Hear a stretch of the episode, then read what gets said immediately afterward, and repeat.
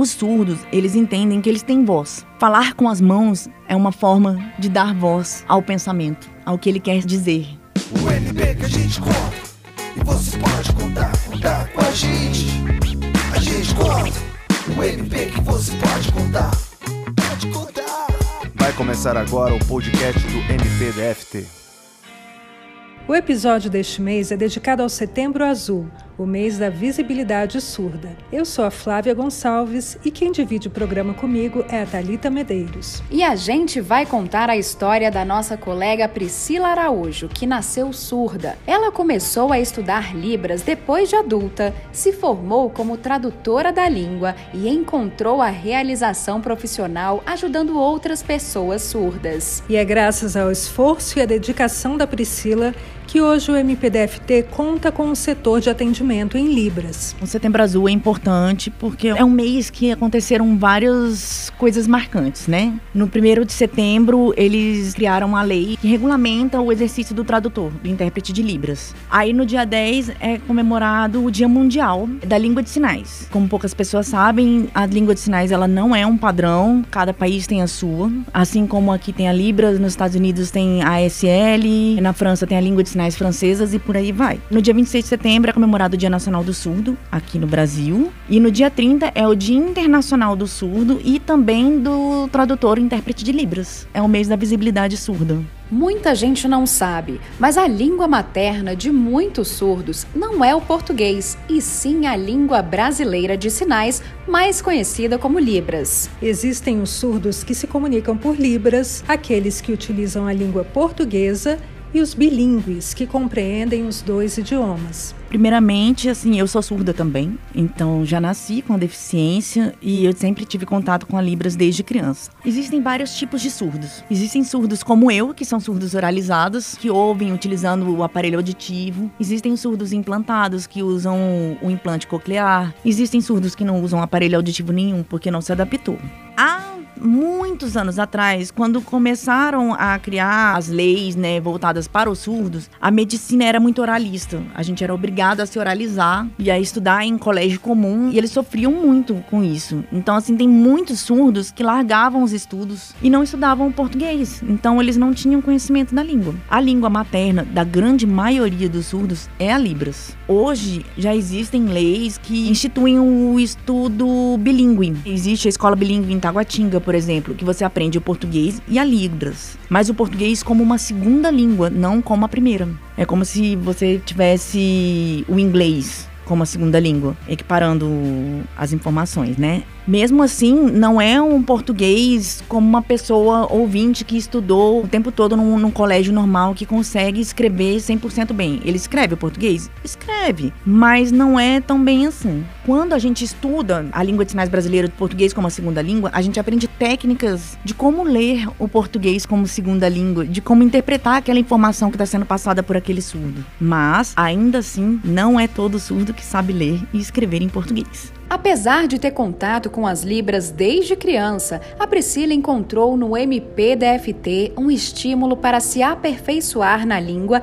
e ajudar outras pessoas. Eu sou servidora do Ministério Público há 13 anos. Eu me sinto realizada porque finalmente eu consegui me encontrar e me encaixar enquanto pessoa. O meu contato mais forte mesmo começou num curso de Libras básico que teve aqui no Ministério Público em 2017. Depois disso eu me animei para poder fazer a graduação. A professora do curso falou: "Ah, você tem todo o perfil, vem trabalhar com a gente. Vamos fazer isso funcionar dentro do Ministério Público, acho que vai ser legal". Aí eu comecei a fazer a graduação na UNB e nisso eu já estava fazendo parte do, do projeto MP Acessível da doutora Vanessa com a Débora lá da Proped. Desse projeto do MP Acessível nasceu o projeto de acessibilidade em Libras que aí foi um projeto do Dr. Libânio com a Cláudia da Secor, e eles me chamaram para fazer parte do projeto, que eu já tinha o perfil para poder trabalhar com isso. E aí a gente criou o setor de acessibilidade em Libras da ouvidoria, que é onde eu estou fazendo vários trabalhos até hoje. E eu estou trabalhando em alguma coisa que é imensurável e que eu nunca vi nada igual em nenhum outro órgão público, assim, um trabalho nesse nível de se preocupar em ter a comunicação direta com a comunidade surda em uma área que é em busca da justiça, né, dos direitos e dos deveres enquanto cidadão. Para tornar o MPDFT cada vez mais acessível, a ouvidoria da instituição iniciou o atendimento em Libras. O serviço é voltado para pessoas surdas que queiram tirar dúvidas, fazer sugestões, apresentar denúncias ou acompanhar o andamento de processos. É muito importante que o órgão público tenha o atendimento próprio em Libras, porque é um atendimento direto entre o cidadão e o órgão público. Não tem um intermediário ali no meio. Vou citar um exemplo de um caso que eu já atendi. O cidadão chegou aqui, ele falou assim: Olha, eu preciso saber como está o andamento desse processo. Aí, quando eu fui olhar no sistema, eu percebi que ele tinha sido intimado já num endereço que não era o endereço que ele morava. E isso poderia causar problemas para ele. Por quê, né? Foragido da justiça. Aí eu fui com ele lá nas execuções penais, conversei com o pessoal das execuções penais, falei: olha, ele não sabe português, ele não recebeu essa intimação porque ele mudou de endereço, ele não sabia que ele precisava comunicar à justiça da mudança de endereço e ele está comunicando agora, porque ele quer cumprir a pena dele, ele quer resolver o problema. Aí nós conseguimos, a gente fez o caminho inverso, né, através do Ministério Público, comunicar à Justiça para ele poder receber a intimação depois e a gente está fazendo esse acompanhamento do processo. O setor de Libras continua acompanhando o processo dele até o fim. Eu fico atendendo aquele cidadão por meses, porque eles perguntam como está o andamento do meu processo. Sou eu que vou lá, ligo na promotoria para saber, passo a informação para eles, né? Eu tenho que traduzir toda a informação que o promotor passa, eu tenho que passar para eles em Libras. É importante esclarecer que o setor de acessibilidade Unidade em Libras do MP-DFT realiza outras atividades para atender às demandas internas da instituição. Isso mesmo. Podem traduzir documentos, vídeos e informativos da Libras para o português e do português para Libras, além de interpretar eventos ao vivo, presenciais ou remotos. Lá no setor de Libras, a gente não realiza só atendimento externo, a gente realiza atendimento interno também. E hoje, aqui no MPDFT, nós temos 11 servidores surdos na casa e tem servidores que pedem atendimento junto ao setor de Libras para auxiliar é, pedido de coisa na, na SGP, pedido para atendimento no serviço médico. Antes, eles iam no serviço médico, mas eles tinham dificuldade de comunicação com os médicos para compreender 100% o que, que os médicos estavam dizendo. Agora que está tendo acessibilidade, eles estão pedindo. Eu quero o intérprete comigo lá para eu conseguir compreender o que o médico está dizendo. Muito importante viabilizar esse tipo de atendimento. Então vamos aproveitar e deixar os contatos do setor. O atendimento remoto ocorre de segunda segunda a sexta-feira, das 12 às 18 horas, pelo WhatsApp 61 99551 5390. Vamos repetir?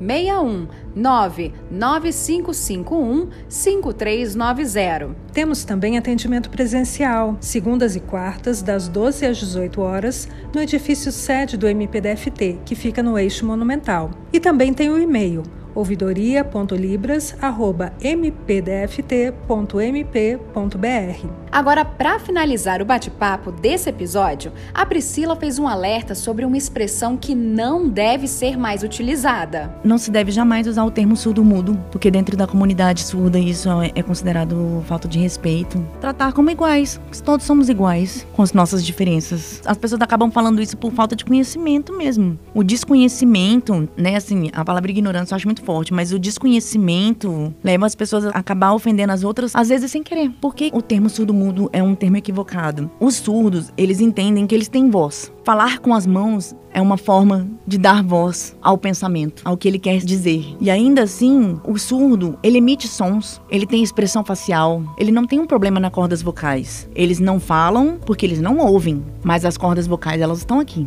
Então, não é um problema de voz entendeu? Por isso que não pode ser surdo-mudo, é apenas surdo. E na escrita também, hoje em dia, por uma, uma questão de empoderamento, a gente costuma escrever surdo com S maiúsculo, que é o sujeito surdo, nós somos uma pessoa. E por isso, surdo com S maiúsculo e jamais surdo-mudo. O programa de hoje falou um pouco sobre a Priscila e o setor de acessibilidade em Libras do MPDFT. Aprendemos sobre direitos, cidadania e inclusão. O podcast O MP que a gente conta traz mensalmente histórias de integrantes da instituição. Acompanhe os outros episódios nas principais plataformas digitais. Tchau, tchau e até o próximo programa.